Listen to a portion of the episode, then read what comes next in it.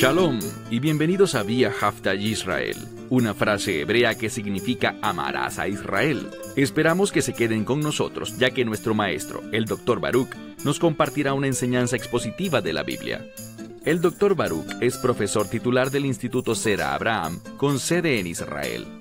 Aunque todos los cursos en el instituto se imparten en hebreo, el Dr. Baruch se complace en compartir esta enseñanza en inglés con doblaje al español.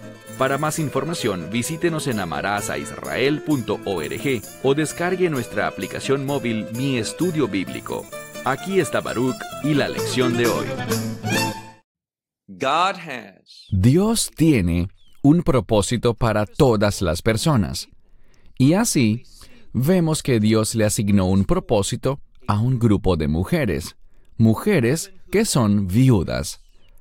La semana pasada empezamos el capítulo 5 de Primera a Timoteo y mencionamos que Dios quiere que las cosas se hagan decentemente, correctamente, conforme a sus estándares, conforme a sus instrucciones, para que se manifieste el orden de Dios.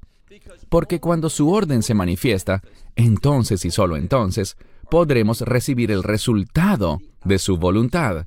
Su justicia será manifestada, su gloria se revelará y su obra se llevará a cabo.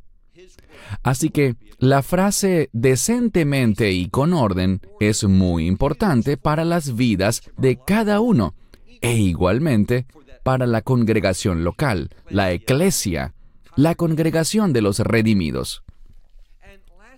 Y la semana pasada vimos que se hizo énfasis en las viudas y se dieron instrucciones al respecto.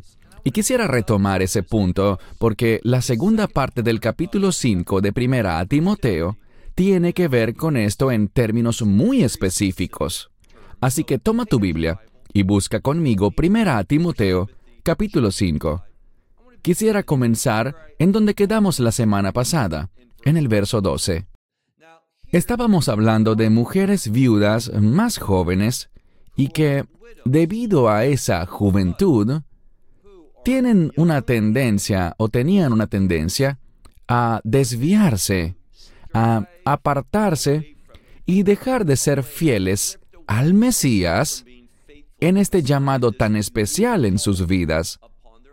Él usa una expresión antigua que significa apartarse se apartan de las cosas en las que deberían centrarse y comienzan a interesarse por lo que no deben. Por eso dice aquí, debido a esto, tienen un juicio. Debido a esa desobediencia, recae un juicio en ellas, y ese juicio puede que no solo recaiga en ellas, sino también en la congregación local, porque el pecado se hará manifiesto y caerá el juicio de Dios donde tenga que caer, sobre ese pecado y en los que están involucrados. La palabra griega crima, que traducimos aquí como juicio, también puede entenderse, en ciertos casos, como condenación. Esto trae condenación a esas personas. Sigamos leyendo allí donde quedamos la semana pasada. Porque la primera fe, es decir, la prioridad de su fe, la hicieron a un lado. Eligieron otra cosa en su lugar. Habían hecho un compromiso de formar parte de esa hermandad de viudas, de hacer buenas obras, de ministrar y orar, hacer pedidos, ruegos, súplicas y oración ante Dios de noche y de día. Lo hicieron así por un tiempo, pero empezaron a desviarse, empezaron a ir en contra de ese llamado y a hacer cosas que no debían. Eso es lo que dice aquí. Y luego se pone peor, es una espiral descendente. En lugar de quedarse en un solo sitio, si están en desobediencia, siguen cayendo más y más profundo. Por eso dice aquí, y al mismo tiempo también aprenden a ser ociosas. La voluntad de Dios nunca es que seamos ociosos. Obviamente, todos necesitamos tener momentos de esparcimiento para descansar. Pero no es de eso de lo que se habla aquí. No se refiere a tiempos de descanso ni a tiempos momentáneos de relajación con la intención de reanudar el trabajo después, sino que se refiere a ser ocioso, va más allá de solo tener un momento de recreación. Es cuando estar ocioso se convierte en una conducta habitual de la persona. ¿Y por qué aprenden a ser ociosas? Porque están recibiendo manutención, al menos parcialmente. Están recibiendo asistencia de la congregación local para cubrir sus necesidades, por lo que son libres de no hacer nada y aprenden a no hacer nada. Y debido a eso, noten lo que sucede. Pero también vemos algo. Leamos lo que dice en la mitad del verso 13. Andan en casas. La palabra andan, ergomai, tiene un prefijo que significa andar en círculos y se refiere a deambular de casa en casa. Esa es la implicación. Así que no solo son ociosas, sino que además dice aquí, andan en casas, es decir, de casa en casa, y no solamente son ociosas, sino que también las vemos involucradas en chismes. Y la palabra que sigue significa participar en algo y es la misma palabra para una y otra vez, dando vueltas. Es decir, ponen su atención en cosas en las que realmente no deberían poner atención. En algunas Biblias traducen esta palabra como entrometidas. Y quiero comentar que no es una palabra sexista. Los hombres también caen mucho en esto y son chismosos y entrometidos. Esto se refiere a hablar de otros de una manera indebida y además meterse en la vida de otras personas de manera inapropiada. A eso se refería él aquí. Se ponen a averiguar sobre la vida de otras personas, quizás se la cuentan a otros también, y lo hacen por el motivo incorrecto. Y luego él sigue diciendo, hablando las cosas que no deberían hablar. Hablando cosas que son, y la palabra clave aquí es inapropiadas. Si tradujéramos esto literalmente del griego al hebreo, diría lo que jalaja, no en conformidad al estilo de vida correcto, a la forma apropiada de aplicarlo a nuestra conducta en la vida, sin pensar ni actuar en forma correcta. Él dijo que esas eran las consecuencias de no hacer una selección correcta de las viudas en ese sentido espiritual, pues no se trata de viudas en el sentido literal. Una mujer se casó, su esposo muere, Dios no lo permita, y ella enviuda. Pero no solo estamos hablando de eso, sino de que debe ser una mujer de al menos 60 años, que tenga un testimonio de la crianza que dio a sus hijos, que haya hecho buenas obras y que haya sido mujer de un solo hombre. Recuerden que hablamos de eso la semana pasada. Pasa igual con quien aspira a ser diácono, obispo o líder de la congregación. Debe haber tenido una sola esposa, es decir, que solo se haya casado con una mujer. Punto. Asimismo, si una mujer se ha divorciado, ya no es mujer de un solo hombre, y si bien puede recibir amor y puede participar en actividades, no formará parte oficialmente de esa hermandad de viudas que reciben esa manutención formal de parte de la congregación local. Bien, continuamos. Dice aquí, ha hecho cosas que no son apropiadas. Verso 14. Por tanto, quiero, y esto está redactado como una orden, no como una simple sugerencia. Dice, por tanto, quiero que las mujeres más jóvenes, y la implicación es viudas más jóvenes, quiero que las viudas más jóvenes se casen, críen hijos, porque aún tienen edad para tener hijos, y, algo de gran importancia, no dejen que el mundo menosprecie esto. Se trata de algo muy honorable, es muy importante para Dios. ¿Y de qué hablo? Se trata de administrar el hogar. Si la mujer administra bien su hogar, y me refiero a su familia, habrá abundante fruto que perdurará por muchas generaciones. De la misma manera, si la mujer no pone ningún interés en esto, si no hace una buena administración de su hogar, habrá consecuencias adversas por muchas generaciones también.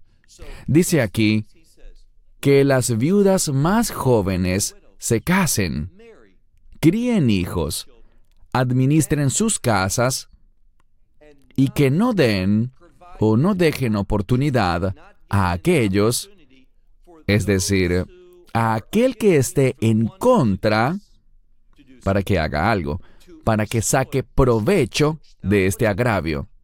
¿A qué se refería con esto? Si las cosas no se hacen decentemente y con orden, habrá pecado en la comunidad, habrá pecado en esa congregación local. Y eso es un instrumento para agraviar, es decir, que la gente de afuera, al ver eso, al saber esa situación, estarán observando y eso traerá agravios a la congregación. Por tanto, dijo él, quiero que las que son jóvenes se casen, tengan hijos, administren su hogar, para que el que está en contra nuestra no aproveche para hacer agravios de eso que está sucediendo. Verso 15. Porque ya, y en esto Pablo tenía mucha experiencia, Pablo había viajado mucho, conocía muchísimas congregaciones y había visto muchas cosas. Y él había visto que ya algunas, es decir, estas mujeres, se han desviado, se han apartado, y luego dice, en pos de Satanás. Mucha gente se sorprende por la mención de Satanás aquí. ¿Me estás diciendo que si una mujer no hace esas cosas, está sirviendo a Satanás? Comprendan cuál es la intención del texto. Cuando leemos algo sin tener los antecedentes, la preparación, sacamos conclusiones equivocadas. ¿Qué dijo Dios aquí a través de Pablo? Pablo estaba instruyendo a Timoteo para que estuviera alerta sobre algo, y es lo siguiente. Si tú no estás sirviendo a Dios, le estás sirviendo al enemigo, le sirves a Satanás. Por eso fue dicho, no puedes servir a dos amos, o le sirves a Dios o al dinero. Y el dinero es uno de los grandes recursos que utiliza Satanás. El dinero en este mundo. Él lo usa para que las personas se aparten del lugar donde deben estar, del camino en el que deben andar. Ahora bien, quiero decirles algo que quizás se sale un poco del tema, pero es importante. Muchas personas que gozan de popularidad en la comunidad de creyentes venden muchos libros, salen todo el tiempo en la televisión y en la radio. No todos, pero una buena parte de ellos se niegan a hablar del juicio. Se niegan a hablar de Satanás. Se han dado cuenta de que en el Nuevo Testamento, y ellos hacen énfasis en el Nuevo Testamento, especialmente en los Evangelios, los términos diablo, Satanás, demonios, todo eso aparecen muchísimas veces. Y entonces dicen, yo enseño el Nuevo Testamento, pero nunca hablan de esto, nunca tocan el tema de los demonios, espíritus impuros, el diablo, Satanás, ni nada de eso. Se mantienen al margen. Eso no es enseñar la palabra de Dios, eso es tomar la escritura y tergiversarla de manera que se adapte a lo que ellos creen que el público quiere escuchar. No tomen ese tipo de decisiones. Enseñen toda la palabra de Dios. No saben qué necesitan escuchar los demás. No saben cómo Dios usará pasajes como este. Dice aquí, porque ya algunas se han apartado en pos de Satanás, en pos del enemigo. Así lo debemos enseñar. Verso 16. Pues si algún, si tu Biblia es una traducción moderna, puede que le falte una palabra. La palabra faltante es pistos. ¿Por qué eso es importante? Aquí vemos que en la traducción griega del Textus Receptus, que es el que tengo aquí, en el verso 16 tenemos la palabra pistos y la palabra piste. Esto es creyente en masculino y creyente en femenino. En muchas traducciones modernas solo aparece creyente en femenino. ¿Por qué? Por la similitud de estas palabras y porque tal vez cometen un error con la palabra e, que significa o. Y también puede ser el artículo definido, pues ambos se escribían igual en el idioma bíblico. Y puede que hayan pasado por alto la primera palabra, pistos, pues luego aparece una palabra que es tan parecida, piste, y es un error de escriba. Pero al ver el mejor texto, aparecen las dos, y por el contexto es cuestión de sentido común entender que son las dos cosas. ¿Qué dice el texto? Verso 16. Si algún creyente o alguna creyente tiene viudas, es decir, en su familia hay viudas, y hablamos, claro está, de alguien que tiene los recursos. Si esa persona tiene los medios para ayudar, se le ordena hacerlo. Así que, antes de que esto se convierta en un asunto de la congregación, si hay alguien, sea hombre o mujer, que pueda hacerse cargo de la viuda, esa persona debe hacerlo. Eso es lo que dice aquí. Leamos de nuevo. Si algún creyente, hombre o mujer, tiene viudas, dice aquí que él, y eso implica él o ella, las ayude. Y la congregación no tenga esa carga, a fin de que las que en verdad son viudas, ellas, las que son realmente viudas, ellas reciban asistencia. Es decir, habrá muchas viudas. Pablo ha limitado el grupo a las que tengan más de 60 años, las que hayan tenido cierta reputación y testimonio, e incluso así, puede haber un gran número, así que son solo aquellas que no puedan ser mantenidas por su familia, sean hijos o nietos, como lo hablamos la semana pasada, o aún más allá, cualquier miembro de la familia, si tiene los medios, debe asumir esa responsabilidad y hacer lo que pueda. Un poco de ayuda es mejor que ninguna ayuda. Deben ayudar a esas mujeres. ¿Por qué? Porque las viudas son valiosas para Dios. Verso 17. Aquí vamos a hacer un cambio y retomar algo. Aquí vemos la palabra ancianos. Según el contexto, esto quizás tiene que ver con alguien que no solo es mayor de edad, sino que ocupa una posición de anciano en el sentido de liderazgo en la iglesia. Dice aquí, los ancianos que han gobernado bien, es decir, que han liderado bien, la palabra gobernar o liderar es un término que significa estar delante, alguien que tiene autoridad y utiliza esa autoridad. Y la palabra kalos significa que lo hicieron de manera correcta, lo hicieron bien. Los ancianos que gobiernan bien, una doble porción merecen. Una doble porción. Especialmente los que trabajan y se esfuerzan en la palabra y en la enseñanza. ¿Y esto es para qué? Esto nos habla de la importancia de la escritura, de lo indispensable que es la palabra de Dios, y los que se dedican a estudiarla. No solo gente como yo, sino gente como ustedes, que sirven en la congregación local. Yo no sirvo en una congregación local, tenemos un instituto aquí, pero no es una congregación como tal. Así que él no hablaba de alguien como yo, sino de alguien que sirve en una congregación local. Dice, los que se dedican a la palabra, y un anciano puede ser también como un pastor, que trabaja, que se esfuerza afanosamente en la palabra y en su enseñanza. Dice aquí que son dignos de una doble porción. Ahora pasemos al verso 18. Porque la escritura dice, un buey que trilla, es decir, un buey que labora, que trabaja, no le pongas bozal, porque si está trabajando se merece su recompensa, su comida. También digno es el obrero de su salario. Eso es lo que dice la escritura. Del mismo modo que las viudas también trabajan orando día y noche, intercediendo por los de la congregación local o por las peticiones que la congregación local les participe. Verso 19. Aquí se sigue hablando de los ancianos. Dice, contra el anciano, y la implicación es un anciano que lidera bien, contra el anciano, una acusación no recibas.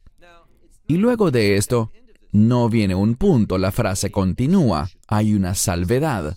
Dice aquí, contra el anciano, una imputación o acusación no recibas.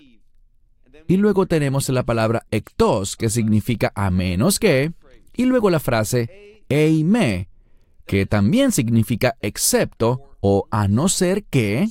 Así que si tradujéramos esto literalmente, diríamos, contra el anciano, una acusación no recibas, a menos o excepto que venga con dos o tres testigos. Hazlo únicamente si la Torah permitiría que se hiciera tal declaración dentro de un juicio, es decir, con dos o tres testigos. Al menos dos. Si es uno, no procede. No se toma en cuenta una acusación con un solo testigo. Tienen que ser dos testigos. No solo gente que quiera decir lo mismo, sino que hayan sido realmente testigos, que tengan pruebas de primera mano. ¿Y por qué dice dos o tres? Con dos basta, pero tres es mejor. Y la implicación es que, según el judaísmo, si tienes cuatro, cinco, seis o los que sean, escúchalos a todos para que tengas un entendimiento completo y preciso de lo que ha sucedido. A veces, alguien hace algo que parece ser malo, pero cuando reúnes más información, ves que no estaban actuando de mala manera, sino que hacían algo que era apropiado por las razones correctas, así que necesitas todo el testimonio. Dice aquí, contra el anciano una acusación no recibas, a menos y solo si tiene dos o tres testigos. Verso 20. En el verso 20 se habla de la pecaminosidad, de la conducta pecaminosa. La conducta pecaminosa es propia de los individuos pecaminosos. Dice aquí, la pecaminosidad, los que pecan, delante de todos, reprende, es decir, recriminar para poner en orden las cosas. Existe un debate en cuanto a dónde ubicar esta frase delante de todos. ¿Se trata de alguien que ha pecado delante de todos públicamente y debemos reprenderlo? ¿O se trata de reprender a la persona públicamente? Para esto la escritura nos da un poco de ayuda. La escritura nos dice que si alguien hace algo malo, la persona que lo vea vaya con él. ¿Y qué pasa si hay dos o tres testigos? Todavía no es un juicio. No hemos llegado a ese punto. Yo hago algo que no debo, yo peco, y alguien lo ve. Esa persona viene a mí y me dice, Baruch, debimos hacer esto. Y bueno, yo diré la verdad, no lo negaré. Sí, yo pequé al hacer eso.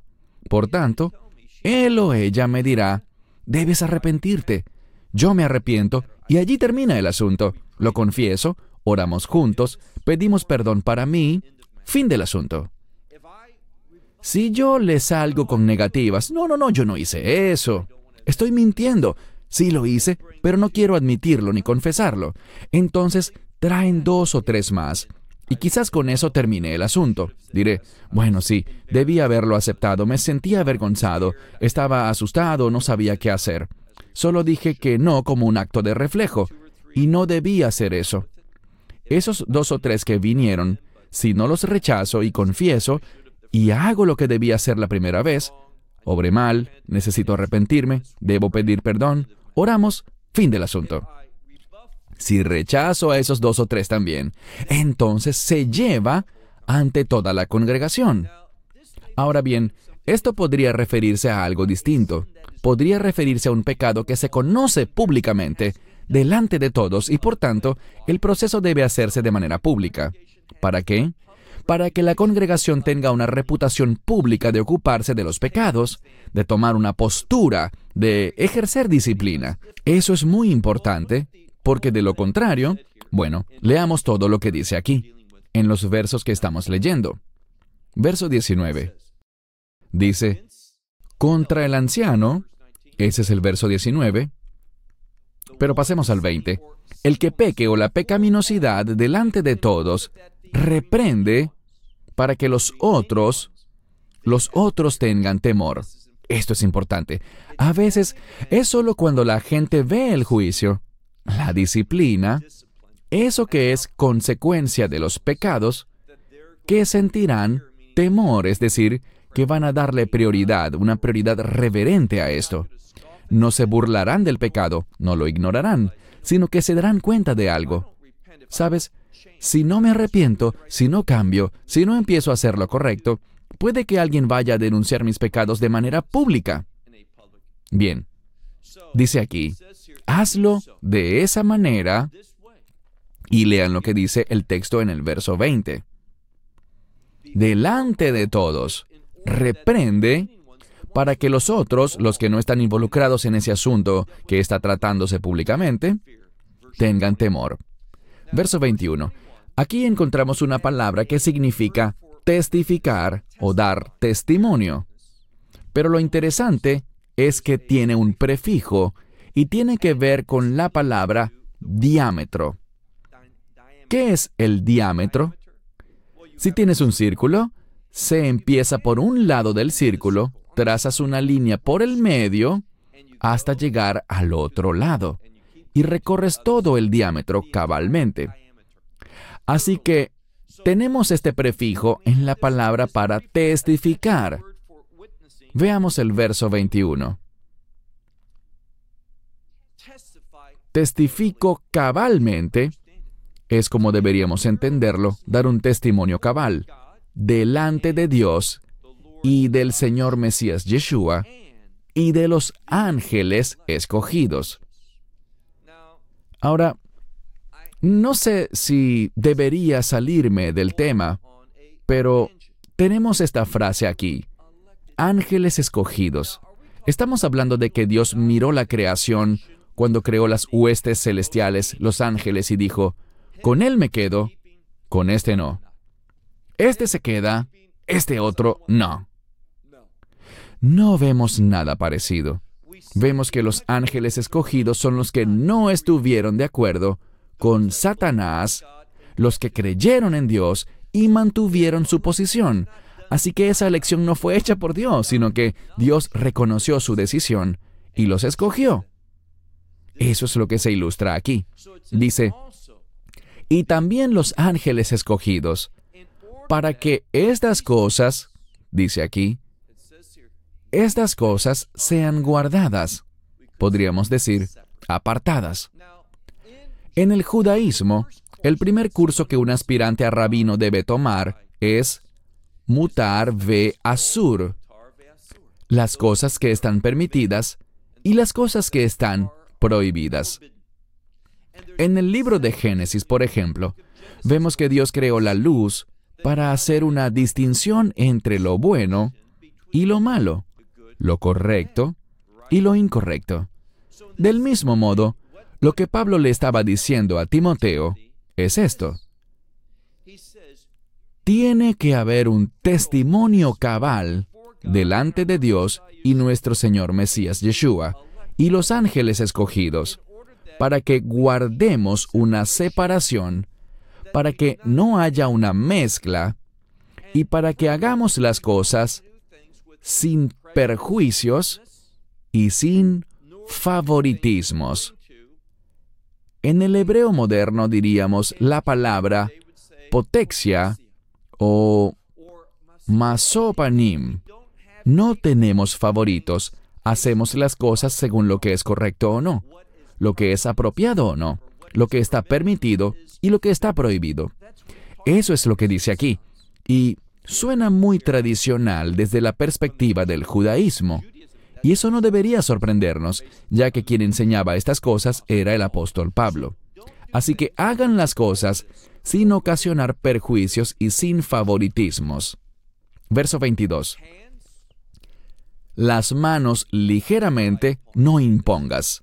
Es decir, no le des a la gente una posición de autoridad, de liderazgo. No les impongas las manos para hacer nombramientos con ligereza.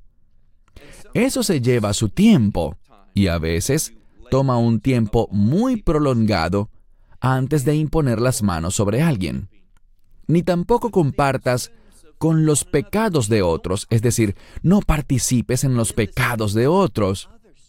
Tú mantente aparte, separado.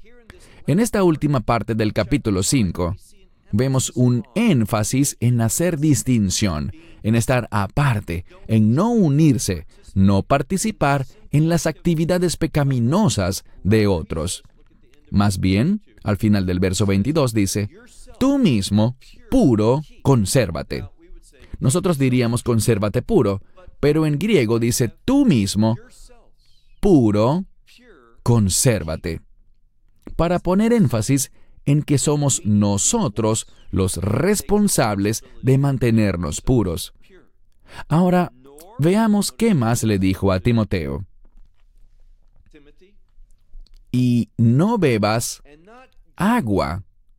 Es decir, no bebas agua nada más, sino, dice aquí, un poco de vino necesitas. ¿Por qué será esto? Por causa de tu estómago y la frecuencia de tus debilidades, de tus enfermedades. Timoteo era maduro, era útil, pero no era la persona más saludable. Y Pablo le estaba diciendo, y esto es importante, le dijo, tú puedes beber un poco de vino debido a cómo tienes el estómago, por las enfermedades que tienes. Dense cuenta de que, en aquella época, el agua pura era algo difícil de conseguir, y a veces se usaba vino agregándolo al agua con el fin de purificarla. Por eso Pablo dijo que hiciera esto. ¿Y por qué aparece esto aquí? Bueno, las leyes de la hermenéutica nos dicen lo siguiente, para mostrar discernimiento.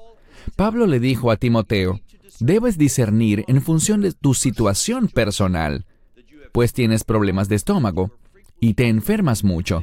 Entonces debes usar discernimiento y tomar las medidas necesarias. Esto aparece como un ejemplo relacionado con esta situación.